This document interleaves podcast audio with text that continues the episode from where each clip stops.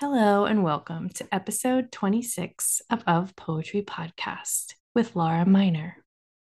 Laura Miner's critically acclaimed debut book of poems, Flowers as Mind Control, won the 2020 John Ciardi Poetry Prize and is published by the University of Arkansas Press 2022. Laura won the ILA's Rita Dove Poetry Award, chosen by Marilyn Nelson and the Emerging Writers Spotlight Award, chosen by poet D.A. Powell. Laura teaches poetry at Oklahoma State University. Hello and welcome, Laura. Hello. Thanks for being here today. I'm glad to be here. Thank you for having. Would you like to open us with a poem? Uh, sure. Um, the poem I didn't I don't remember planning it this way, but the poem opens with a prayer, a, a kind of um, you know, supplication that started off as something like a hymn, and then the book ends with a manifesto. And uh, trying to think, I think when I was getting back into poetry, uh, I'd taken about five years off from music, and Ilya came out with his book, what, 2004, 5, 6, 7, something like that. And mm. uh, he started it with author's prayer, and I think I mm. that brought me in. So this is called isolation prayer. So that you can breathe, the prayer is loose at the top of the world. If the whole world kept still, the prayer would rain humility, laughing children, the ear bones of Keats into a bouquet to give you the hand of your own God. We are lost to the cosmos, but I tell you, in the hour of nobody in the passport of loneliness, and in the polar knife edge of loss, the body bends and the heart swings back in acts of sighs. Feed the dog what she wants. Give the grieving streets coins and their sister. Thank you. I I love this poem and I shared it on Twitter and um oh, I, I think it resonated with a lot of people. Um, I mean, I think the word isolation means something really different to us now than it did oh three years ago or two years whatever it's been i know and uh, it's it's it worked out that way but honestly i think i had my well, I, I pre-gamed the pandemic with a lot of isolation before that. So I was pretty comfortable when, uh, well, I, I'm one of the few people who had a pandemic release. You know, it's very few of us. I think, were you in that category too? It was like between, you know, spring of 2020 and now, basically. Um, where our books were just kind of what do we do? Um, and I was still editing uh, mm. when everything started. So um, it worked out. I love it the way it ended. Mm. Yeah, no, for real. When you said pandemic release, um, I had just resigned from a job, and that was exactly. I was like, I was like, oh, did a lot of people? You're like it was 20 years ago, 2020. And then I was like, I was oh, a oh, different person. yeah. Um, yeah yeah book release. Um it's true it's true. Um, gather around children. Listen to the story. for years. I know. Yeah. uh, but we're still here we're still here as elaine stritch says i'm still here. That is the most important thing. That is the most important thing. Um and i you know right right before we we started the podcast we were talking about um you mentioned that someone had said to you you're not a poet until you're over 40 um and i just been speaking with someone else about um how many women have debut books after 40 yeah.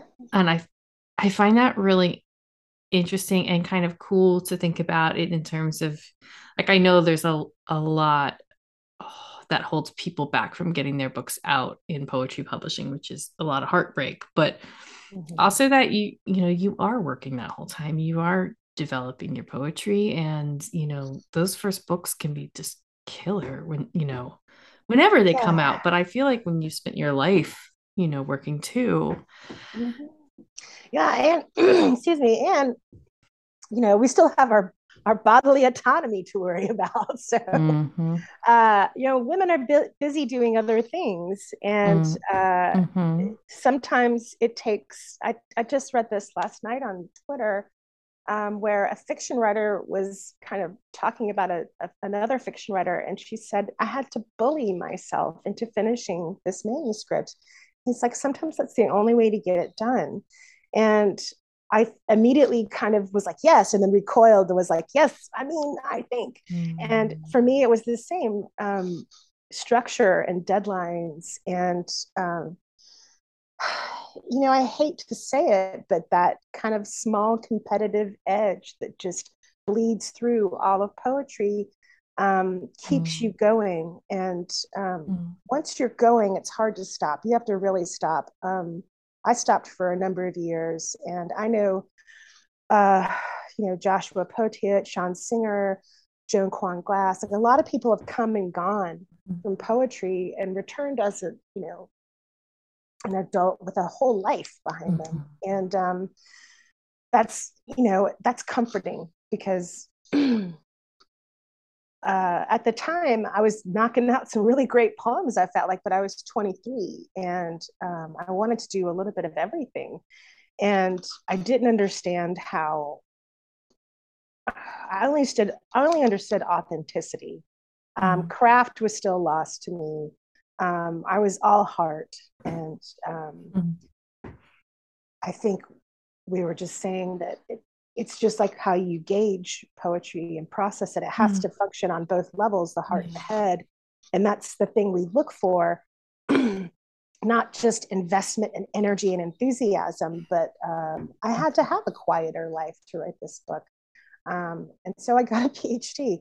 And while that may seem like structure and mm. and discipline, it is it is pure chaos. So yeah. I somehow I don't know how I eked it out, but I did. And I think it's because I started thinking um, differently about mentorship, academia, hierarchies, other people. Because, you know, once you're 40, you just, it's, it's like, it doesn't matter as much. Like nothing can hurt me now.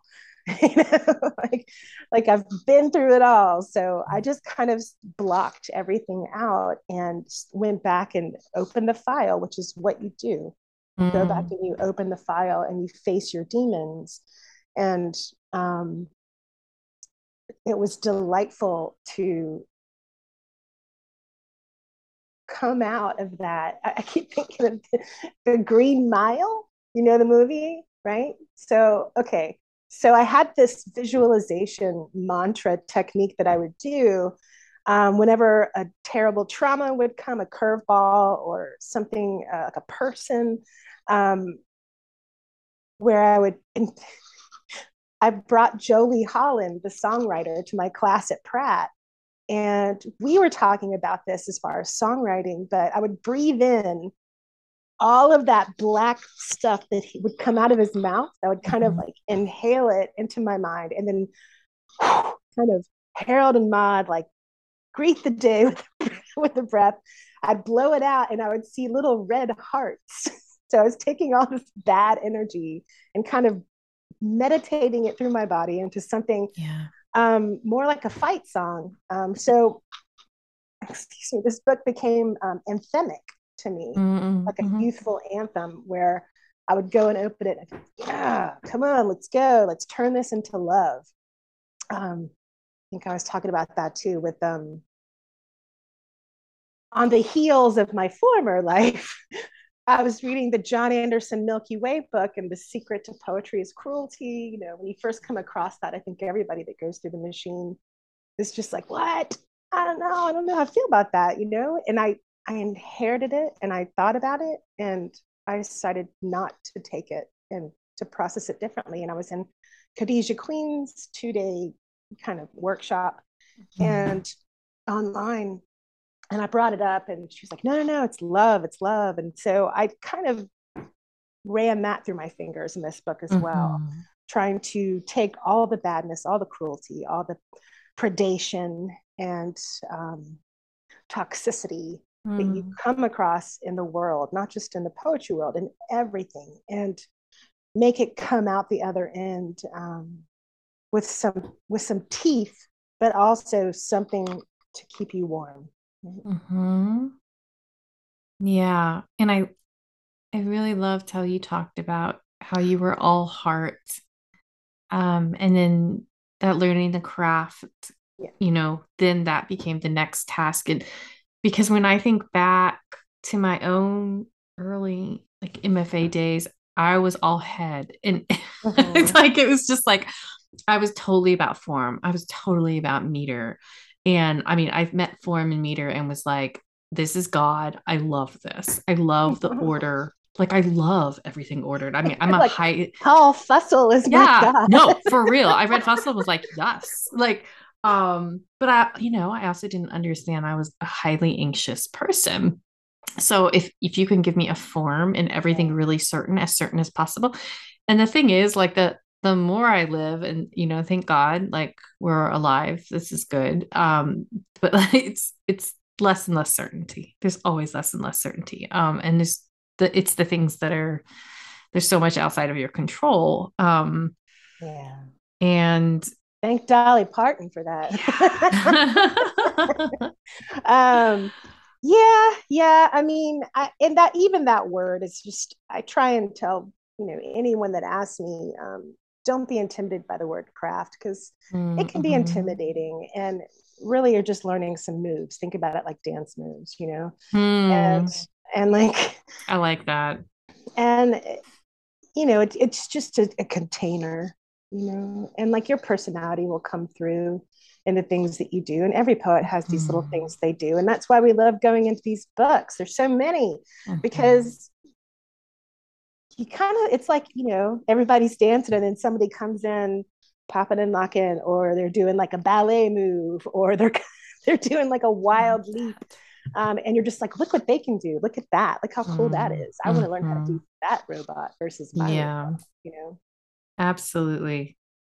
Um, I think it's really cool that you mentioned like being influenced by Ilya Kaminsky with the author's prayer and then your opening isolation prayer. And I think it's it's a really cool way to begin a book with a prayer. Um, that seems so right.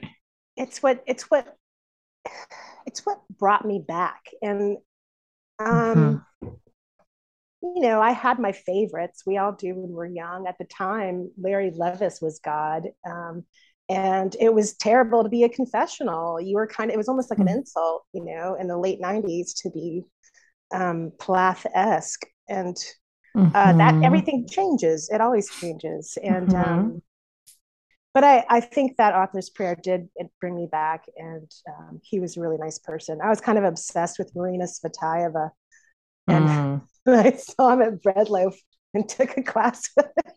And I was like, oh, I'm so into Tsvetaeva. I can't wait. I should get it. He's like, you won't, you'll never truly understand it. And I was like, what? he said, well, because you don't read Russian. And my little heart was just broken. And like, oh. and I was like, it's okay, man, because I'm, I'm, here to play. I'm going to learn Russian and I'll see you when I know Russian. Yeah, for real. Oh. And to this day, I have not learned Russian. Uh.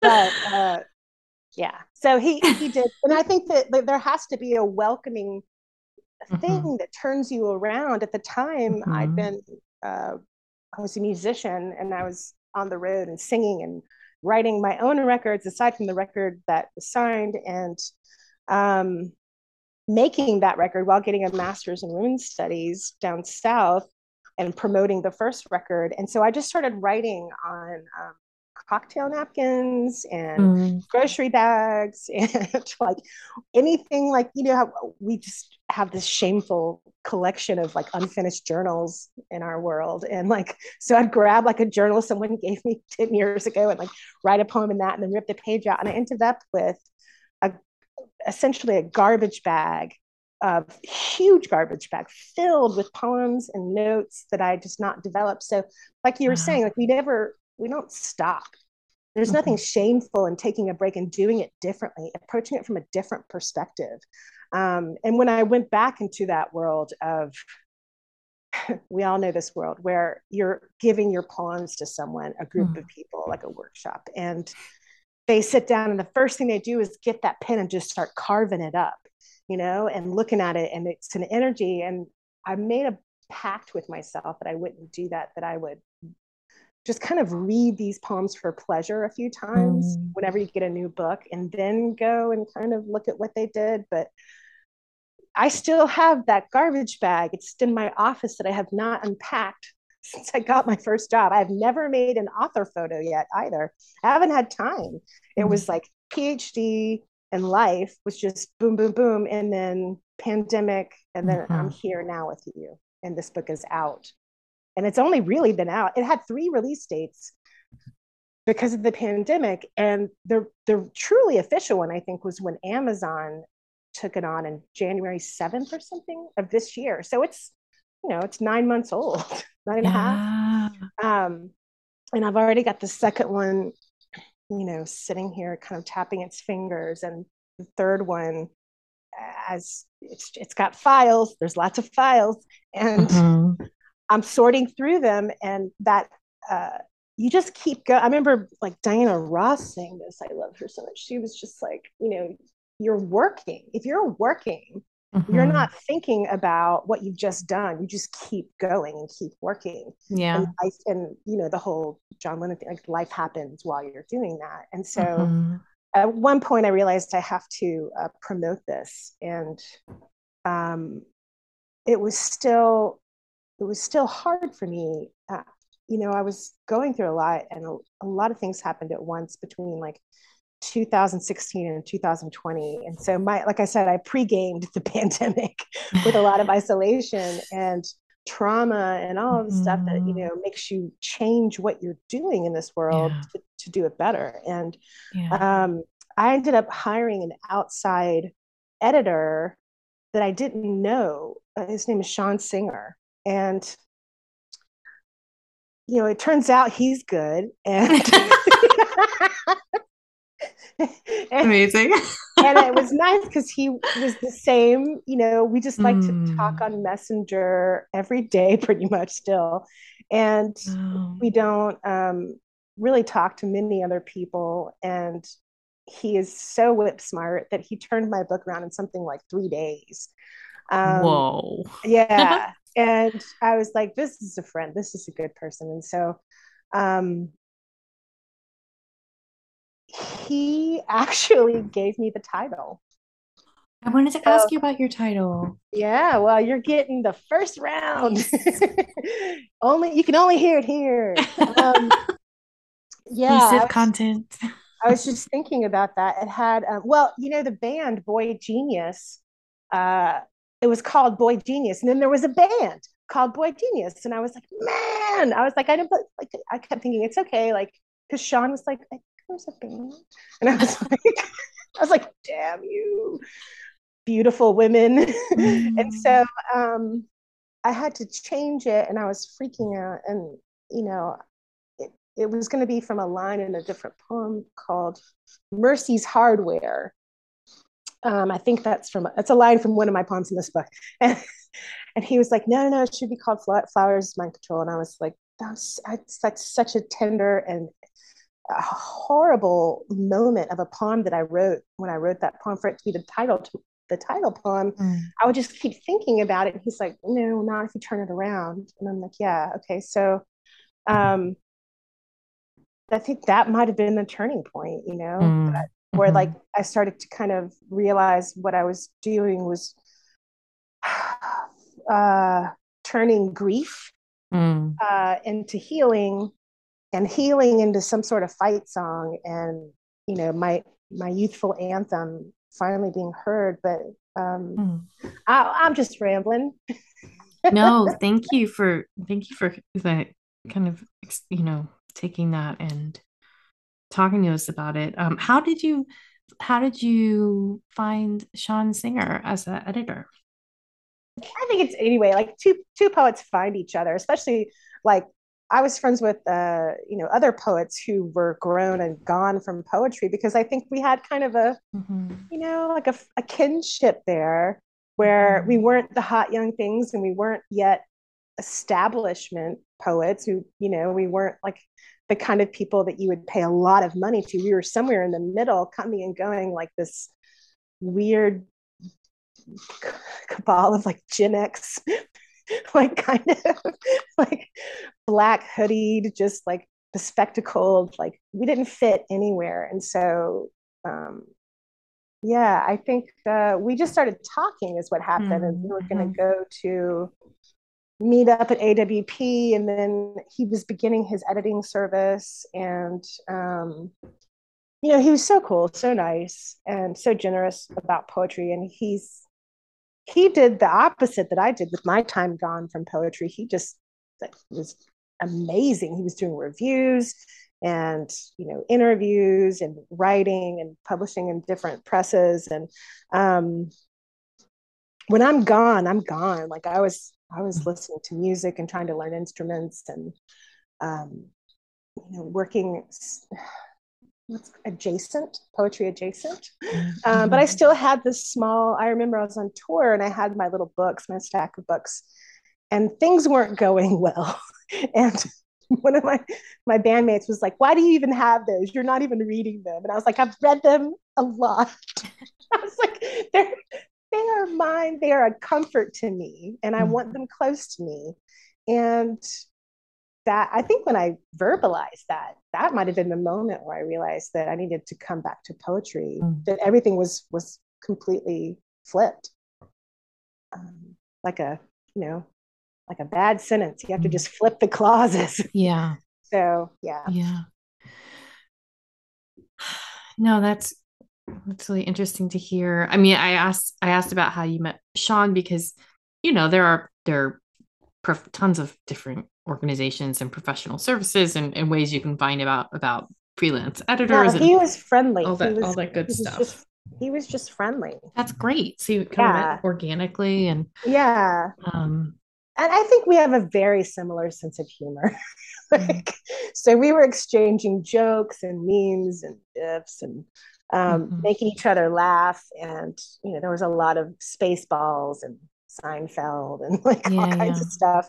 And um, he's a New York poet too, right? Yeah, yeah. I spent a lot of time in New York too. Okay. And um, he was writing his book now that's a big success. And um, I don't know, we um, we understood each other uh, mm. in a very crucial time for both of us and made each other mm. laugh and finish our books and um, yeah uh, he understood the new york poems and he had had some time in florida so it was nice and you know we had never met so having uh, in mm. person ever so um, i mean now we have but we at the time we didn't so uh, I trusted him mm-hmm. in a way that I've never trusted another poet um, because mm. he wasn't my director. He wasn't mm-hmm. my, yeah. you know, Tom Lux or Marie Howe or Billy Collins or Ntozake or Gerald Stern or I'm trying to think mm-hmm. of all the mm-hmm. poets I've worked with. Um, you know, he, and so I, I, I trusted the process, I think, yeah. because he wanted to do it i wanted to do it we were both just kind of sitting around figuring out how to do it and um, i actually hired an assistant because i was so afraid of submitting my work into the world back as far as like 2018 19 and i would pay them all my money to sit with me for like four hours and make me submit. Oh wow! Yeah. and I and they would submit. I'd give them access to everything, and they would submit or too. So I didn't actually. I don't remember applying to this contest. That's amazing. but That's my amazing. friend, my friend who was my former assistant. Lucy, does. She's like, it's in your duotrope, and I'm like. Wow. I know. So, but I remember a lot of them I didn't get. And um, yeah. I think it was like 15. I was a finalist, semi-finalist, or honorable mention 15 times. Oh and it's inaugural year. And then wow. I met via the grace of everything, John Hodgen. I, I didn't even know his name.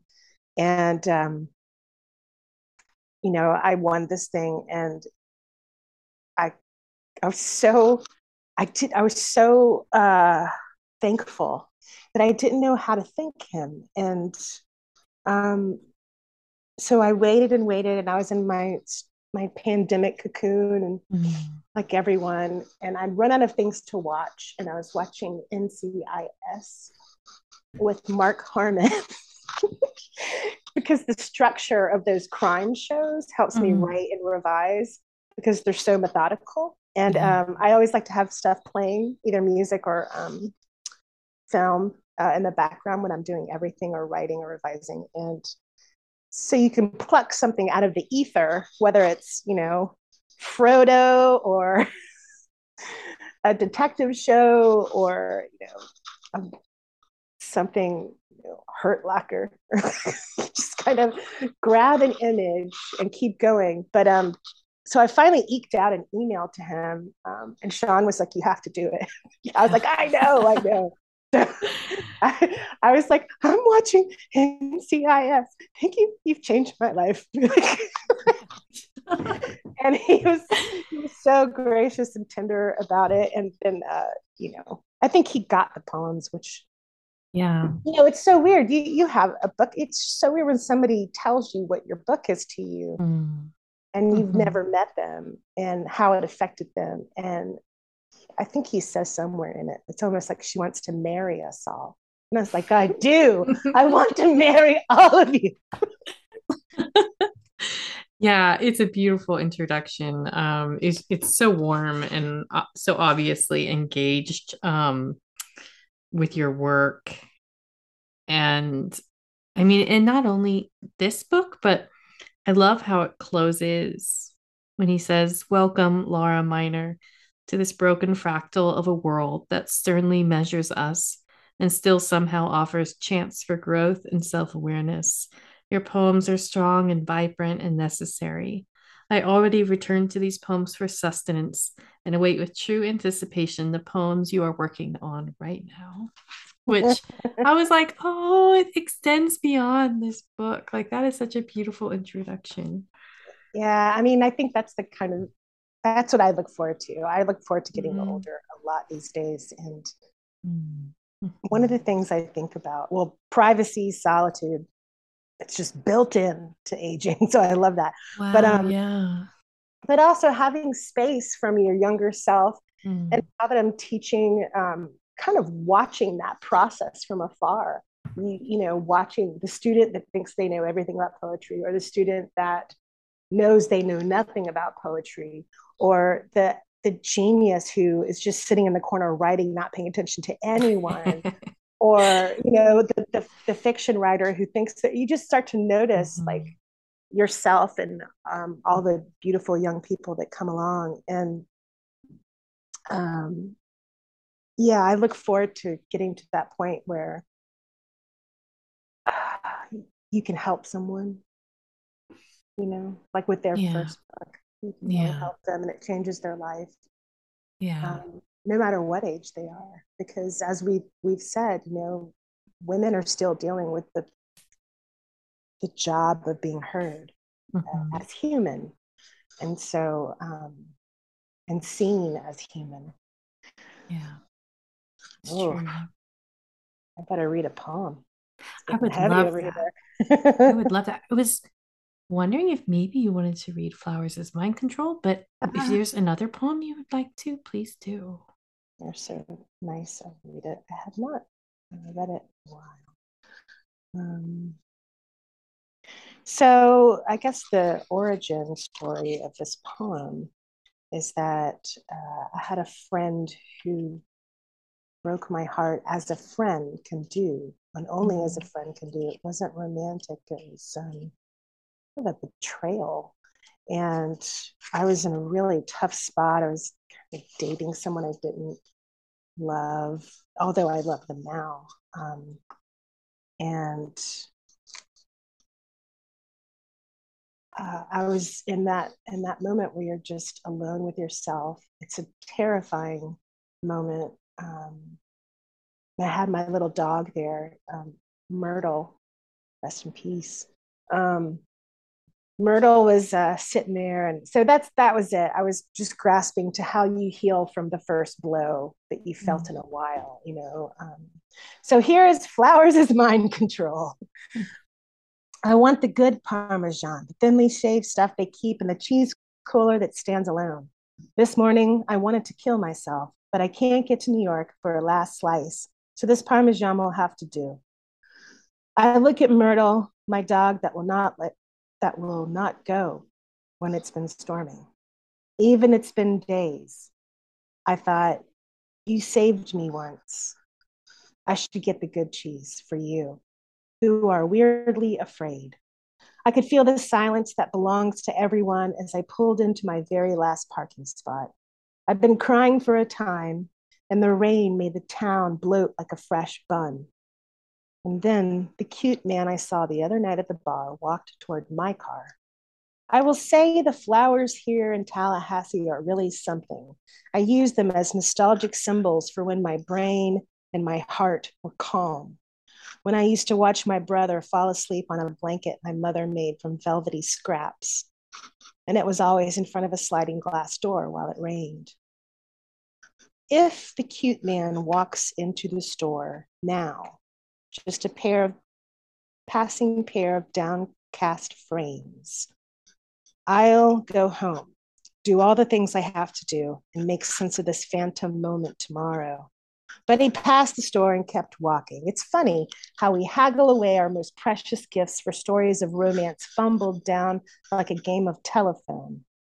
I bought a tomato and drove home. I thought about my cousin who overdosed in the seaside motel how awful we are when our cards are pressed to the level of dread. The last time I felt like this, I was buried in the specifics of a bagel I shared with a friend, and he told me that I really needed to get laid. At this point, you're thinking that I have a problem with food, but I don't. And this age is troubling enough for a person to strap an explosive vest to their body and pull the ripcord on everyone's misery. I'm not going to kill myself. I'm certain that by tomorrow, I will be a great person. I'm someone, a rare flower. I have pictures to prove it. Thank you. It's an incredible poem. Uh, I'm sorry I fumbled there a little bit, but um, like I said, I haven't read it in, in, in a while, and it's uh, it's great. It actually feels so good because you're like, I survived that. I survived that day, that horrible day when like somebody just for no reason just throws an axe right at you yes. and you're kind of like, ah. Yes. Wipe in my hands. Um, yeah. Yeah, and this this book kind of goes back and forth between those feelings of uh, you know resilience and strength and affirmation mm-hmm. and prayer um, uh, a call to the universe to help me through. And then, you know, just you know, when you're in the shit. Yeah.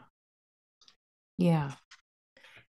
So, may I request that you read another poem? Absolutely.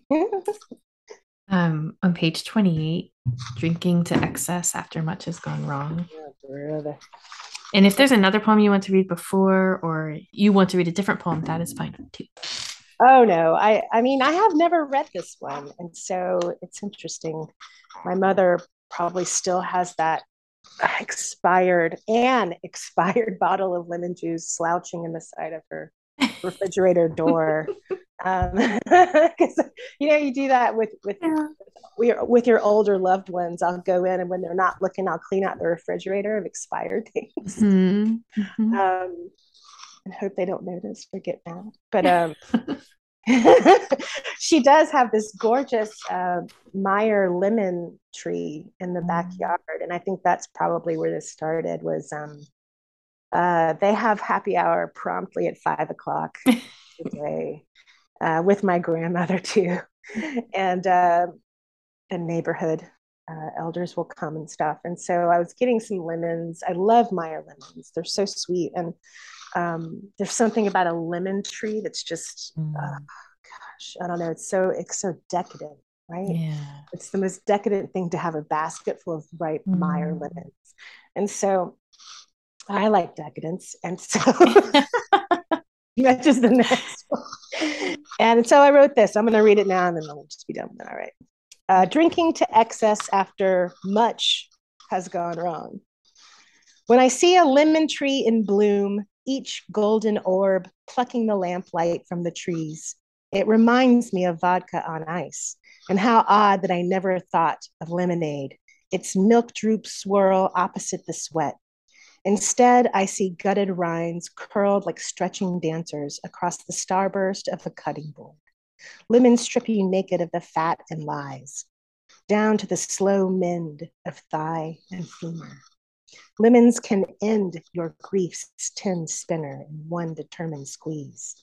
I think of the backup bottle of pre squeezed juice slouching in the refrigerator door, and how I survived some of the bad days, only when they were met with a few sharp slaps of lemony reset.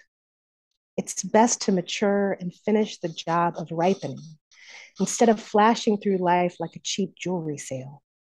Until then, I wait and give in, wrestle the dog with her pill, always on the 20th. Steady as checking the thermostat, or that first moment you turn off the lights when leaving a room to save money, or check the knobs on the stove so the place doesn't burn down. Thank you. Oh, the line it's best to mature and finish the job of ripening. Well, and yeah, ah. that's uh that's what you're doing, right? You mess up when you're young. You develop a way to uh, you develop a way to cope with your trauma. And then you get older and you mature and uh, you deal with your trauma and then you don't need to cover it up anymore. Damn. Yeah if only i'd known have you been reading my diary I wish. Um, oh, I know. I often, I often think in film, and I thought for at one point I wanted to be a cinematographer because mm. Alice Brothers song, and uh, I like cameras. I like photography, and um, I don't know. One day I was, uh, I was when watching that film about the guy who started Hustler, Larry mm. something. Um, and he's talking to Courtney, Courtney of, of Kurt and Courtney, and she's on heroin and he's on heroin. And he's got a very serious injury. And he says, Well, I I don't need the heroin anymore because I got fit. I got I had surgery or I'm better or something. And I remember it kind of clicked over in my head. Uh, you know, that's wh- whatever your choice is of, of, poison. That's kind of that moment where mm. you you ripen and mature and yeah. you can get EMDR therapy and mm-hmm. cognitive behavioral therapy and run and bike and yoga and power bar, whatever you do to kind of get through that thing mm-hmm. and face your demons. And then all of a sudden, uh, a title like Drinking to Excess After Much Has Gone Wrong, which feels kind of clinical and removed, it just becomes a thing. It's like that's what I did yeah. to deal with the horrendous amount of drama and pain mm. that was kind of being thrown at me.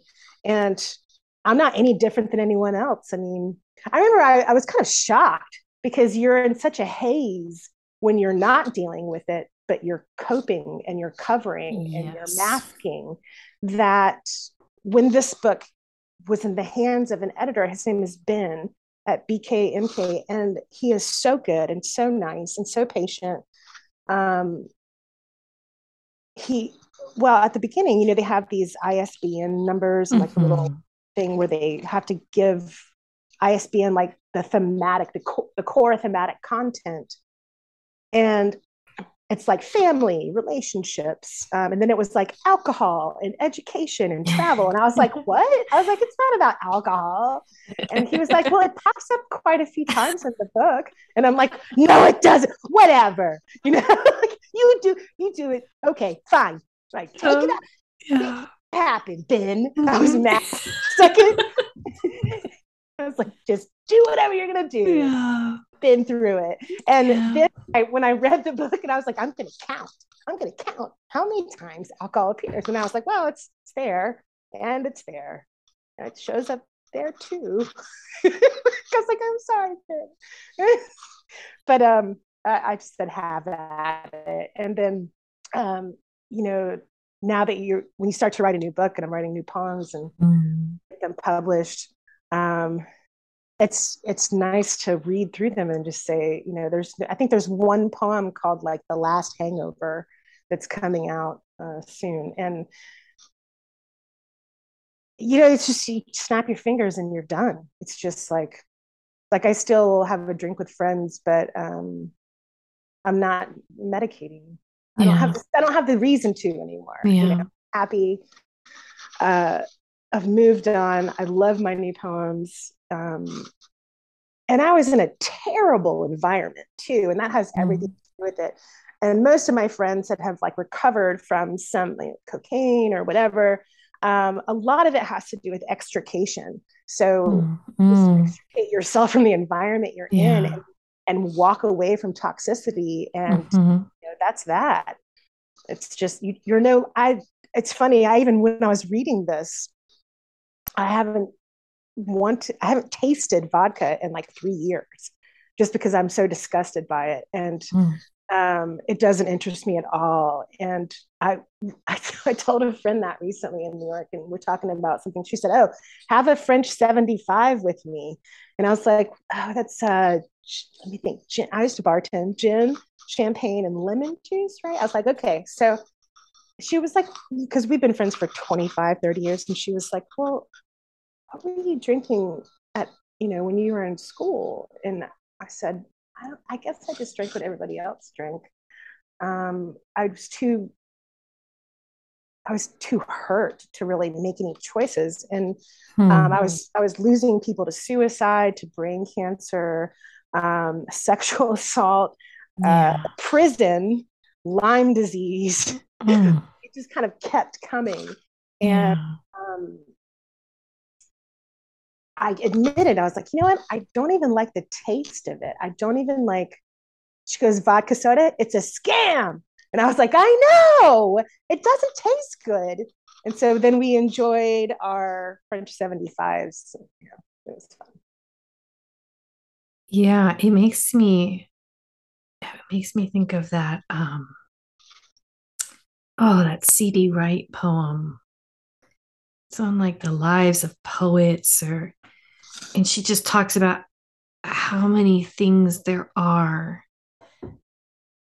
Um oh, here it is from the obscure lives of poets.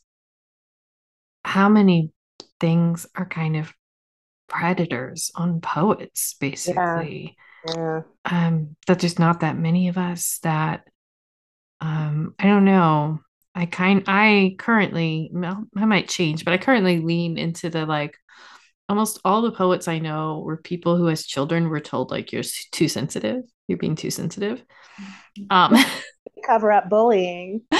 I know exactly. And um and I think there are a lot of really sensitive um sensitive I think that I think you have to, you know, and I, I don't think it's about hmm, maybe sensitive is the wrong word, but I do think it's about openness and tenderness, which you know, uh, D.A. Powell says of your book, um, he calls your poems tender and awake to what's possible.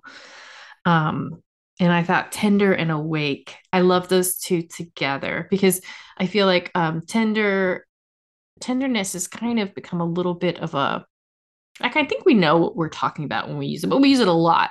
So it's nice to hear it kind of um, inflected or modulated. Like, like what what goes along with your tenderness? Like, okay, so if a lot of us are invested in a project of tenderness, like what is it in your work, right? Um, and I think that awakeness is is really important. Um, and You don't really have a choice. At some point, you're Mm. forced to be awake because you're forced to survive and protect yourself. You know, and um, when you're young, it's it's nearly impossible to do that. Yeah. Um, but I think people smell it on you, especially when you've already been hurt. Mm-hmm. It's lay. It's like a, you know the thing with like the layers of onion. Yeah. You know, like just peeling it back, but like uh, you know, collapsed immobility and re-traumatization, and those things happen when you've already been in a in a position to be knocked down. It's like whenever you see somebody being beaten up on television, right? It's like once they're down, people just come around and start kicking. And and it's sad. It's sad that we do that, you know. Mm. Um, but I think that in a way, once it happens one time, it's never going to happen again, right? Because you get up and you're just kind of like, okay, well, you know, Bobby Womack, like nobody wants you when you're down and out. Mm. Um, that kind of a thing and you you find some way like i i've always been a really big huge the rocky franchise hmm, mm-hmm. and and so everything in that moment for me became um, became a montage you know mm.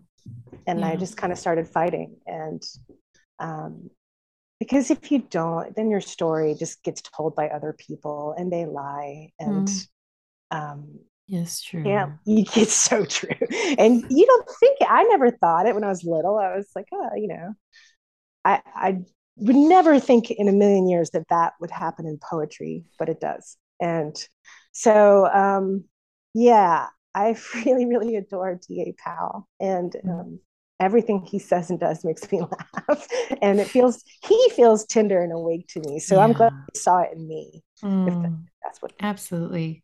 And, and since we were talking some about um, just like sensitivity, but also big, big emotions, right? Um, and I think I really, I really love that you framed it this way when you brought it up earlier and you said, you know, your poem opens with a hymn and closes with a manifesto because both of those things are really both of those forms and um and kind of themes are are really big hearted forms. Like they're kind of they've got they've got some purity to their expression and i don't mean purity in like a gross way but in like a beautiful way. Because it's like one of those words you got to be careful you know? Um you know like when you say like that's pure like that's the that's the kind of purity i meant. Um but okay i had this question because um you had a, a great publishers weekly review of flowers as mind control and you know they, they close it by saying readers will enjoy miner's fierce unabashed voice. Um, and now I'm going to say something. I'm going to say something a little snarky, which is that you know, publisher weekly reviews don't have the reviewer's name on them, so yeah, they're kind of cowardly. I'm just going to say that. Um, but one of the reasons I call it cowardly is because they'll make a criticism and there's no speaker to speak back to. So if I write a review of your book and it's in a journal, then you know I'm my name is behind what's being said. Anyways, I'm I'm being snarky here because I'm a reviews editor and I just I love reviews and I love criticism. Um, I and... didn't like it at first. Um, my Ben was mm. like, "Oh, you know, I'm happy with it. It's not," and I was like, "Let me see it," because I was so I was so mad. And like, so I read it and I was like, "I don't like this person. It sounds like a man." and like i love how they tried to i mean you know i, I am pleased with it because it's just like mm-hmm. somebody cared enough to read my book and everything but there was mm-hmm. something about the wording like well she has poems about men and women. I was like what are you trying to out me? Like i was never in. Like, yeah. and like there was just something kind of like pointed in the oh, wording. oh, yeah. I kind of glossed and, over that moment. Yeah and i just kind of was like okay um well whatever. Uh, oh i remember what it was. They were like oh she has military metaphor. This is what i wanted to bring up. Okay. Okay so the, the sentences. I was like there's two. There's two. You that's all you can find wrong with it? There's two. Well is it okay if i read it out loud that sentence? Sure. Okay. So here's here's the here's the critic in me that wants to just go at him. Okay. In other moments, a habit of describing emotional experiences with military metaphors, and then in parentheses, landmines and advancing tanks, among others, feels slightly too familiar. Okay. All right. All right. I like this is literally my field. You know, I have a I have a PhD in in you know poetry and um it's you know a scholarly phd i've spent a lot of time in 17th century poetry and forward mm.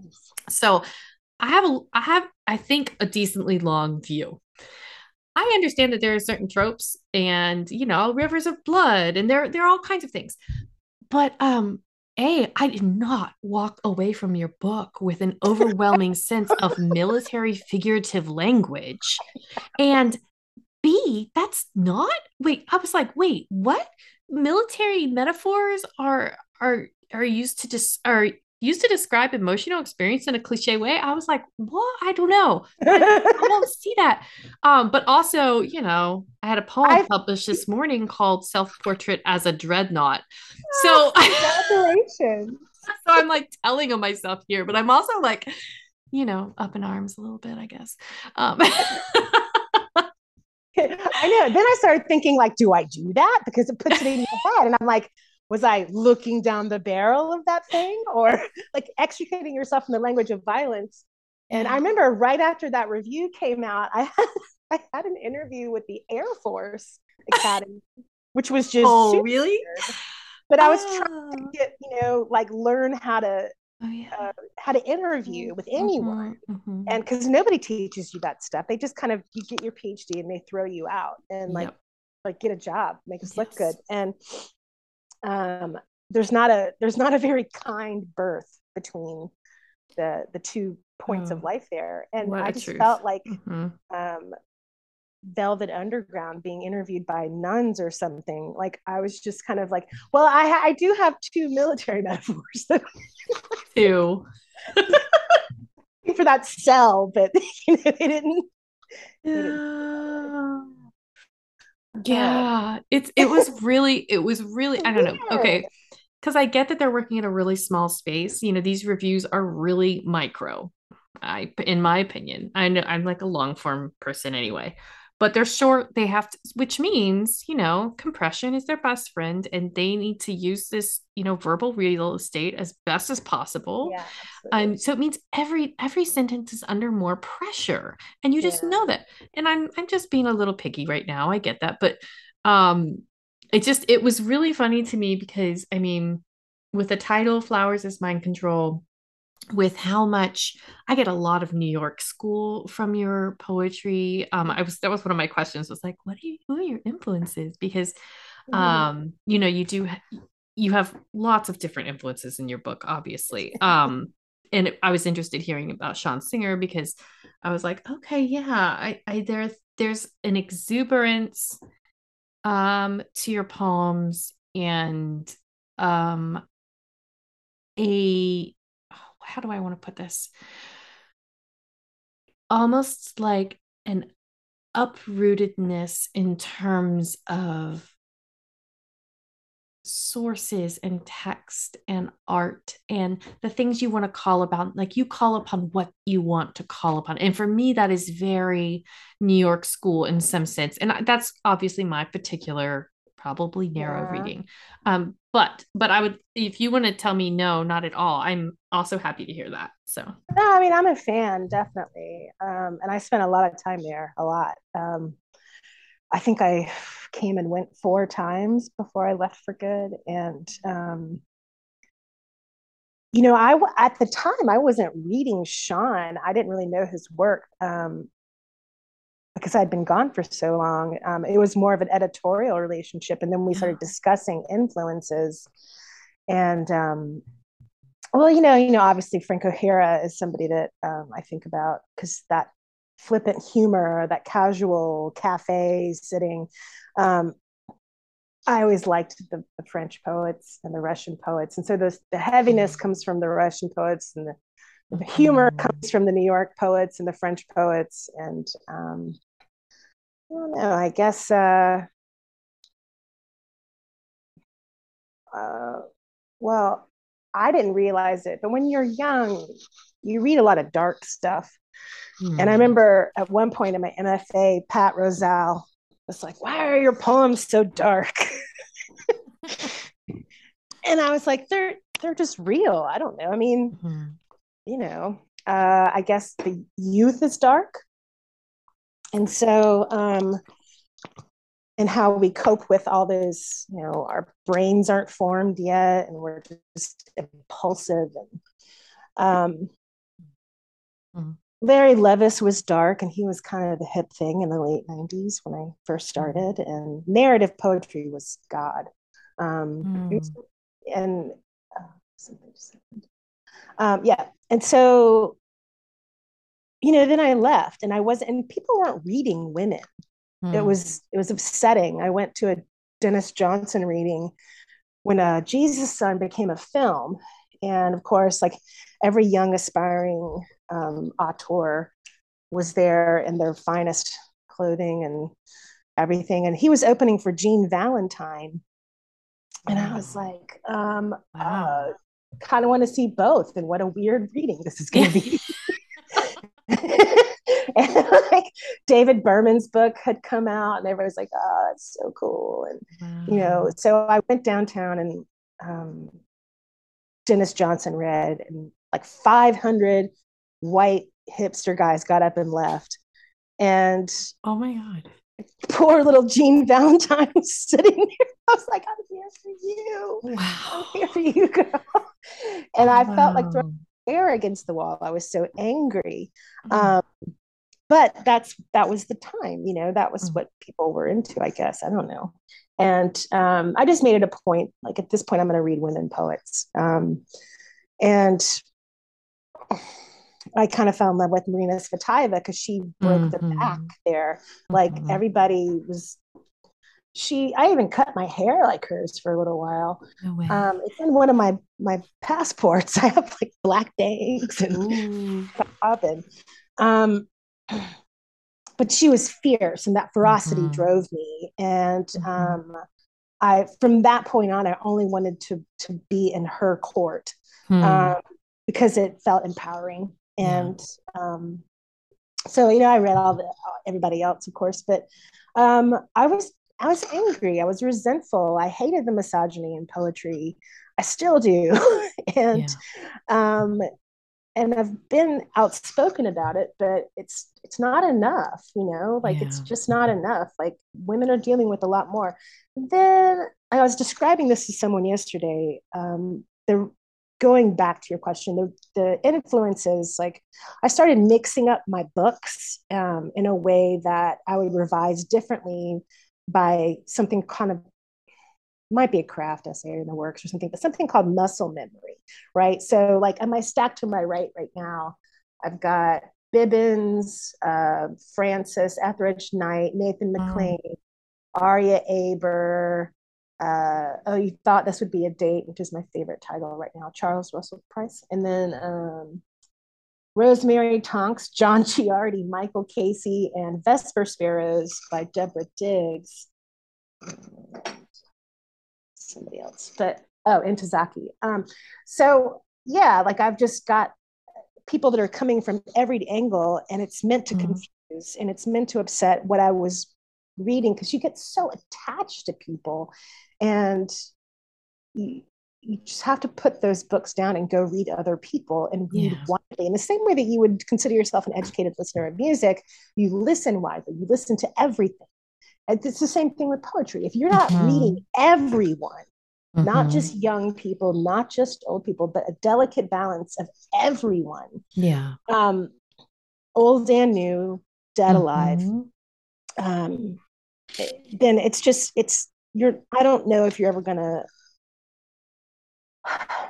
un, uncouple yourself from your first loves you know yeah. divorce yourself yeah. unlink your practice from them because i'm never going to write a larry levis poem i don't want to write a larry levis poem um, i want to have a larry levis moment of tender awake uh, lyricism married with narrative and the meditative um, uh, think it was Jane. I want to do an interview with her, but it was Jane Springer, the poet, oh, came yeah. up with uh, the narrative triangle. So it's lyricism. I'm using my tweezers. I'll use a Tootsie Roll. My okay. So in this top corner, we've got lyricism, and then over here, narrative, and then the triangle uh, ends with uh, meditative, like the thinking that comes forward. and in the middle i kind of threw in you know truth and beauty from keats and um, but yeah muscle memory the idea of just reading so widely that you know you just have a constant uh, changing stack mm. um, next mm-hmm. to you but my influences right now um, i've always been in love with deborah digges and uh, but I really like Aria Aber's book and um, mm. Tenderness and 13 13th Balloon Bibbins and um, yeah. Shockley, Vievee Francis. And, um, but I, I, have to say, and, and I think it was Sean that turned me on to this because he's such a voracious reader with his newsletter and everything. Um, the Tom, the Rosemary Tonks story just blew me out of the water. Have you? So she you know, was like number one poet in the UK for a while back in, you know, it was she would have she would have been a part of the second wave, but in the UK. And um, you know, she she she lost her mind after two books to Christianity and burnt all of her art. And she had some nice art.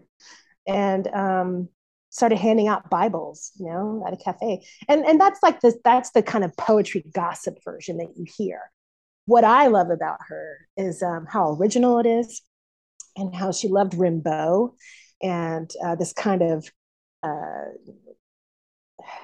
tizzy, the urban tizzy. I loved it. And so um, her words were different. She came mm. from a very different background. She yeah. was from money and uh, she was definitely locked into a marriage that wasn't working. And um, so all of it feels like the language of escape and that's who i've been reading right now um, although there's some troublesome colonial type moments because it's 1960s mm-hmm. 70s um, but i try and you know something about that freedom at the same time as the excess because she's definitely from like my martinis to wet background you know and um, you know, I didn't grow up like that. And so it's kind of exciting to me. I ended up writing a poem for the new book about her um, Ooh, cool. and about students and about just something. I don't know. Like I got obsessed with um, when all the women poets start dying, I get upset. Mm. so I'm hmm. like writing a poem about Jane Mead and writing a poem about Rosemary yeah. Tonks and writing a poem yeah. about Ntozake and like um, we've lost know. too many. I know, I know. So and young yeah. to me they yeah. like young i'm like i'm sorry 60s young what yes yes and then i recently went through a thing where i was like i'm i used to be pretty good lyrically and maybe i should go back and i started reading a lot of dylan thomas and really mm. highly lyrical poets and uh, mm. i love i just i don't want to get word drunk i want to get um i want i want that it's rosemary tonk says to send the to send the senses reeling. Mm-hmm. So I loved that. And I um, always thought it was about being moved, you know, like if a poem doesn't move me, I'm just like, eh, you know, it doesn't do it for me. Um, and then after that, language. So I do this kind of quick skim, like I'm looking at like a buffet and I'm just kind of like, oh, look at this turn of phrase, look at this coupling, look at what they're doing here lyrically.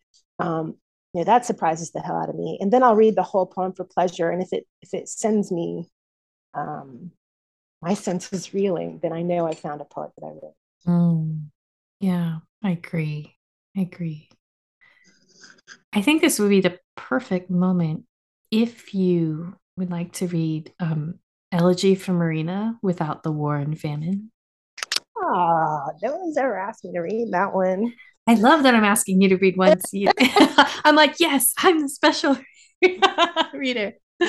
Where is where is Marina? I also think you're just a, a killer poet with titles. Um, there's so many incredible titles. Thank you. That's nice. Um, so I always want to, you know, save her as we do with our early favorites from mm. what is about to happen to her and uh, um, Joseph Brodsky called her Job in a skirt. And um, I don't know, I just, I want to help her. I want to heal her, protect her, rescue her from, from a different century, from uh, a different time, and mm-hmm. from poverty. The poverty is what got me most. Um, the way she ended her life, um, um, and just how she was. She couldn't help her own children mm. um, from starving to death, and that you know, there's something about that that just it made me write this poem. So, elegy for Marina without the war and famine. Job in a skirt, Joseph Brodsky on Marina Tsvetaeva. I want to know, Marina, what is left after this lonely, leggy pout has put years on us.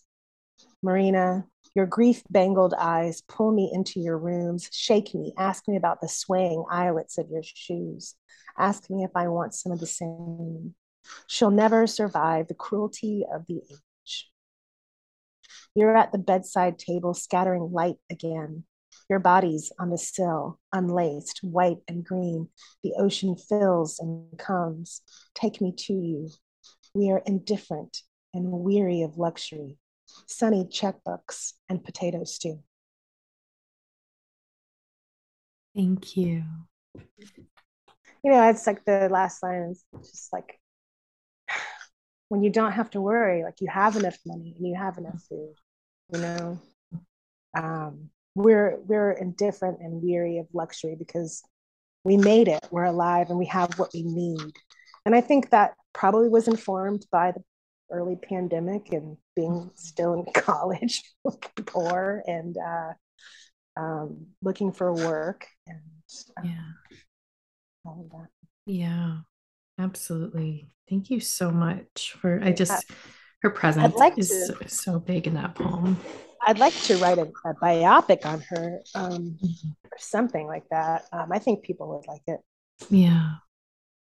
Yeah, no, I think so too. I think there's absolutely renewed interest. I think her her criticism is brilliant. Oh, I mean, brilliant. just some of the most. I mean, I her poetry as well, but um, I think it's incredible to have criticism that ages really well because it does not. That is not always the case. So, yeah. um, something really unusual um, and quite brilliant going on in her in her critical work. Um, Laura, thank you so much for joining me today and reading me so many beautiful poems. And I hope everyone can get their hands on Flowers as Mind Control. And we'll have links in the show notes so people can just one click order it and all that good stuff so they can find your poems as well. Thank you for having me. Thanks for being it's been here. a pleasure. It's been and, wonderful. Uh, and you're a very good host. I felt very oh. comfortable. Okay. Thank you.